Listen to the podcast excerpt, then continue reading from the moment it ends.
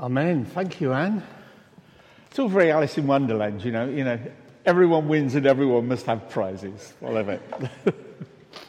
um, this evening, we're looking at the fact that it's the mission of God to defeat the powers of evil, and we're going to Mark chapter 13.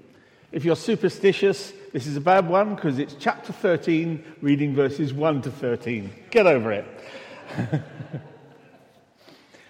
As Jesus was leaving the temple, one of his disciples said to him, Look, teacher, what massive stones, what magnificent buildings. Do you see all these great buildings? replied Jesus. Not one stone here will be left on another, every one will be thrown down.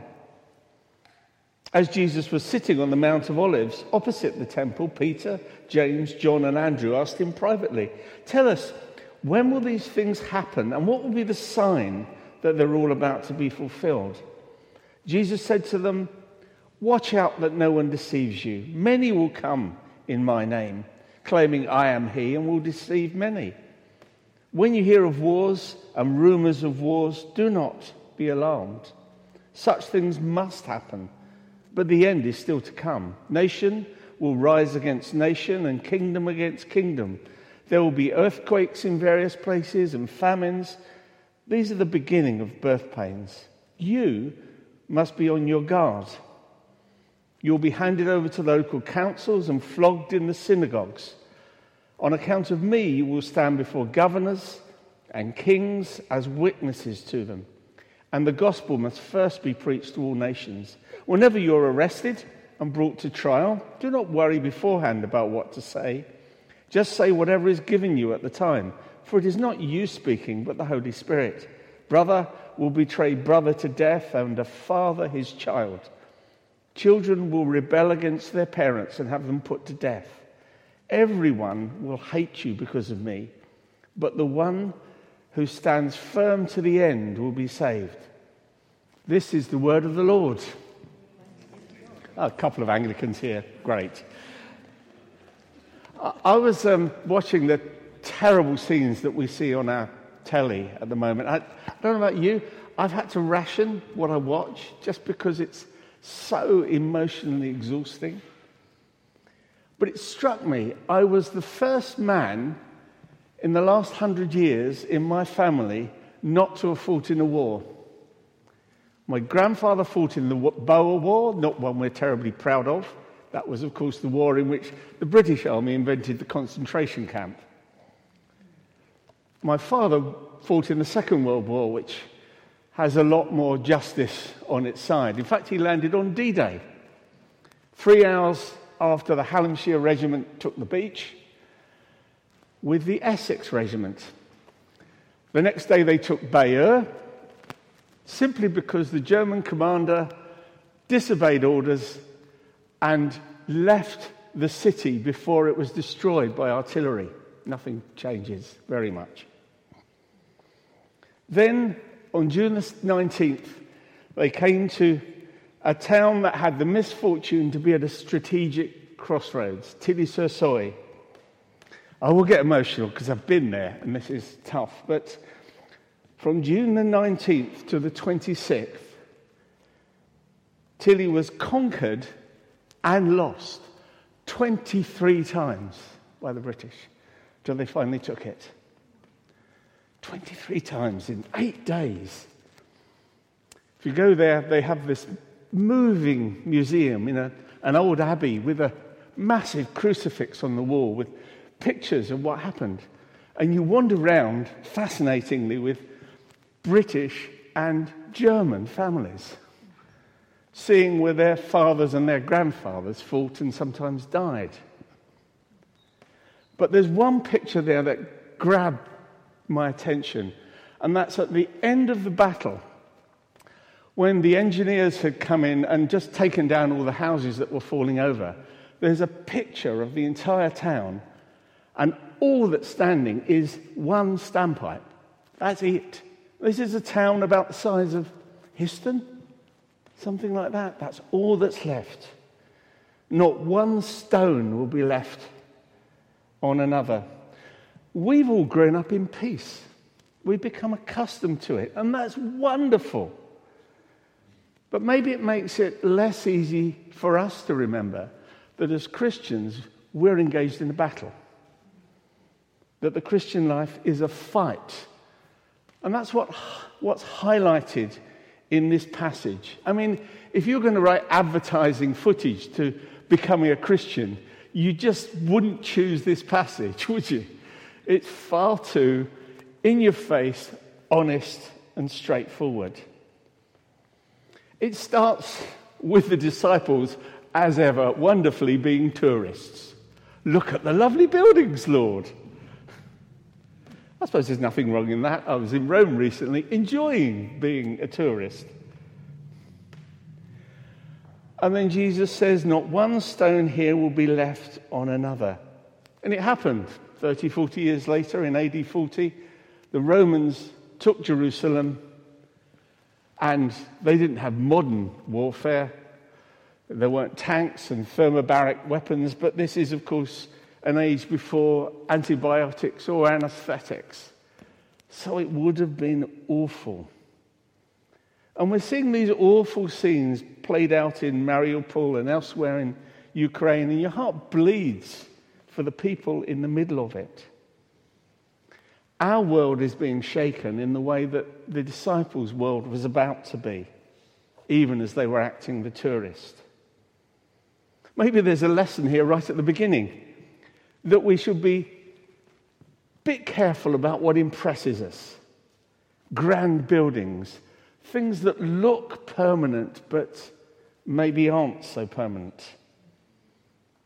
I grew up in the Cold War. I was a child um, in the Cuban Missile Crisis when we were just fractionally away from nuclear war.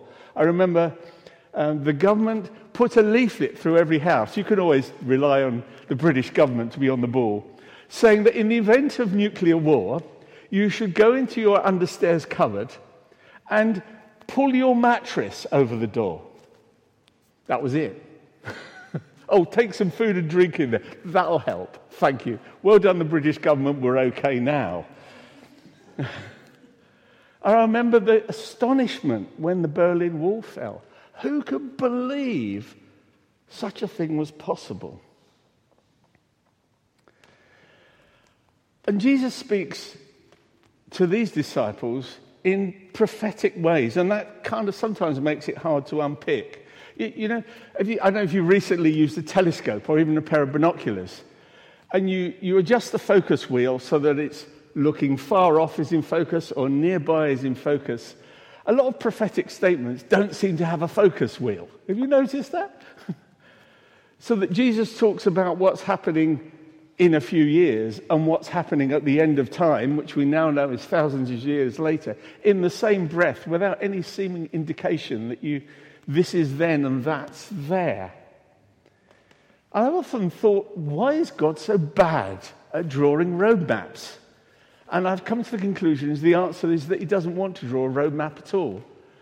He just wants to give us enough pointers on the way so that we know this is not out of control. You should expect this. And if we had a roadmap, what would we trust? It would be the roadmap. But the whole point is that Christianity is a relationship. So we have to stay close to the Lord to live through the moments we're in. The disciples wanted to know when, and Jesus just gives them an indication of the kind of things that were going on. And then says, verse 5 Watch out that no one deceives you. Many will come in my name, claiming I am he, and will deceive many. When you hear of wars and rumors of wars, do not be alarmed. Such things must happen. Why is Jesus saying this? It's actually worth saying that I've heard so many people talk about wars and rumors of wars and earthquakes and say, Jesus' return must be near. Unfortunately, this passage says that's what we're to expect, not just right at the end, but in the whole time between Jesus' resurrection and his coming again. This is what we should see. Maybe we need this warning because when things are difficult, we tend to cling for hope anywhere, even in the wrong places. There's plenty of deception around. I did meet, apparently, Jesus once. Turned out it wasn't very convincing. Sat in a pub in East Devon with a friend of mine, chatting about what happened in church, as you do. And this guy leaned over and said, It's me. Which was less than clear. and it turned out um, he was Jesus. And who knew? Well, actually, not us. it was one of those moments where he draws closer and you move just down the seat. You know, that, you know those embarrassing moments? I mean, that kind of thing is, is funny and a bit tragic, really. But of course, there have been far more dangerous people claiming to be the Messiah and leading people in all kinds of awful things. But the reminder here is that God remains in charge of the end. We just live in the present. And I think these things are said to encourage us not to be rocked in our faith. And let's be honest, who hasn't been over the recent weeks? Just to see what's going on. God, why don't you do something? I was at a Zoom meeting this morning where we were read from Habakkuk which is one of those books in the Bible that every time I ask you to turn to it, it moves around. Have you noticed that? All the minor prophets seem to just be interchangeable in my Bible. I just... But one of Habakkuk's great cries is, God, what are you, where are you? We're seeing all this, where are you? And he comes to peace that he doesn't all have all the answers. But I want to encourage you not to be rocked in your faith. And, and, I wonder whether one of the reasons we do get rocked very quickly, it seems, is that we tend to spiritualize the Bible rather than understanding what's happening.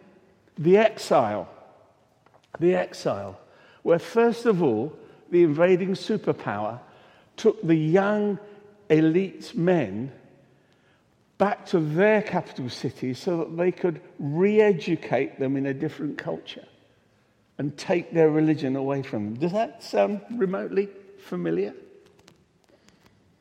And then later, when there was a sign of a rebellion, came back and crushed the city and its population, took people thousands of miles into exile, made the ground unfit to grow crops. That's the exile.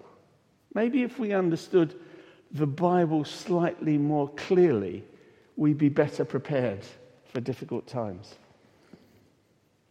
And maybe sometimes we need to reassess our faith to think is what I believe comfort to me just? Or is what I believe based on God's word, which is clear and true and challenging. And then Jesus tells us to be on our guard because you'll hand out, be handed over to the local council, which you know might not be terribly threatening if it's South Cambridgeshire, oh, because that's where that's my local council. But at the time, that was going to happen to them as they travelled round the Mediterranean preaching the gospel, and they knew that the gospel must first be preached to all nations before the end will come. Their focus was not on themselves, but on the message. I heard it once said that uh, uh, modern evangelists, when they go to a city, look for the, the local Marriott or a four star hotel. Paul probably checked out the prison because he was going to end up there sooner or later. We're called to a fight not to comfort, not to prosperity, although both those things are good, aren't they? Not bad. But they can rob us of our zeal. The goal, our focus should be sharing the message, not buttonholing everyone, but speaking clearly, as we heard earlier, when the opportunity arises. Jesus said, In this world you'll have trouble. And he wasn't wrong. But of course, you can't avoid trouble. You just choose what kind of trouble you get. So the challenge here is to get into trouble for our faithful living the Jesus way. And finally, we're told to stand firm. Verse 13. This is not one of the most encouraging promises of Jesus. Everyone will hate you because of me. But the one who stands firm to the end will be saved. Do we live? Here's my question. It's a question to myself. Do we live in an age where, as a church, we're so concerned to be, well, let me put it the other way, we're so concerned not to be unpopular with our friends or with the society around us that we back off the truth?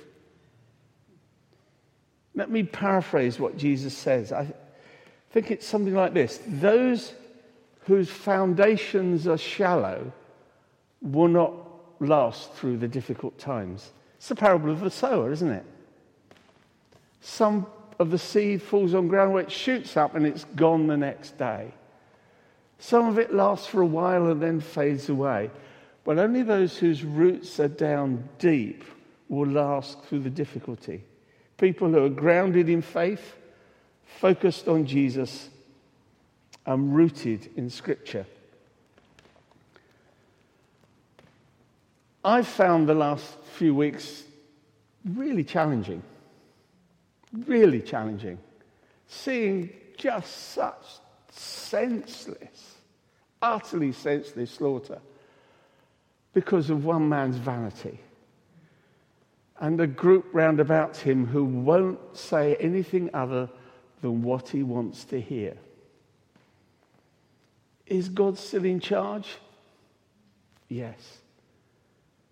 I used to have friends who weren't sure there was any such thing as evil. I've not heard them say that recently. It's evil, isn't it? But do we know from what we've read and elsewhere that God isn't taken by surprise?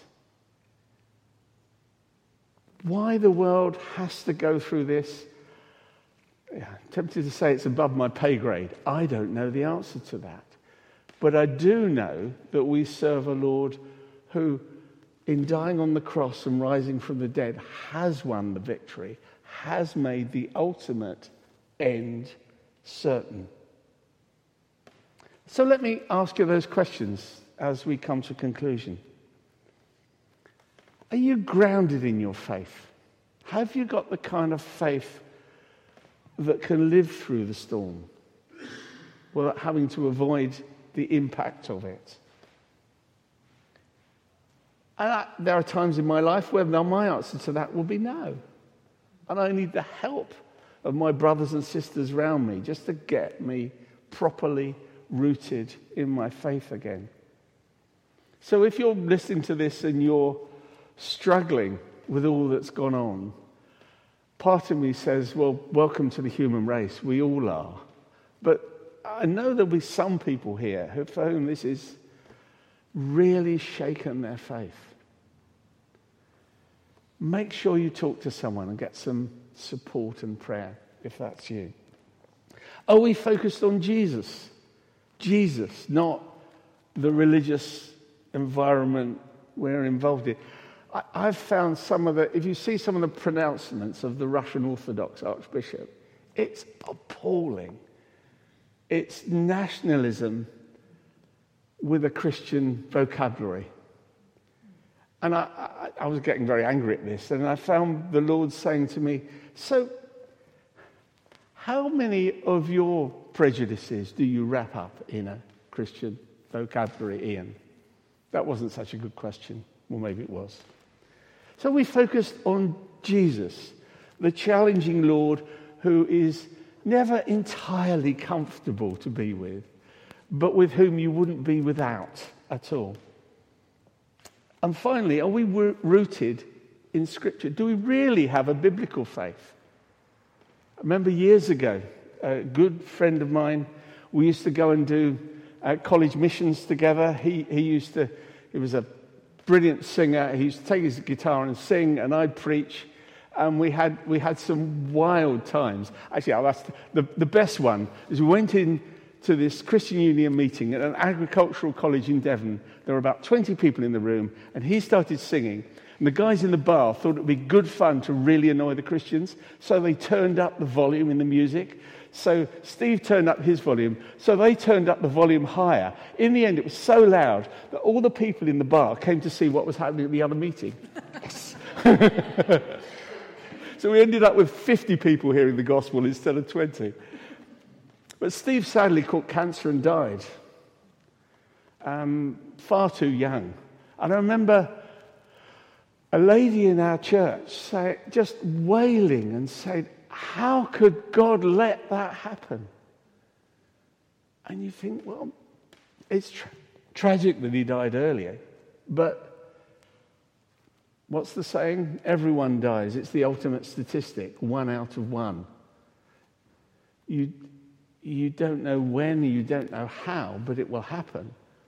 But where is the hope in the resurrection from the dead? We were struggling. Steve was with the Lord, playing his guitar, I've no doubt.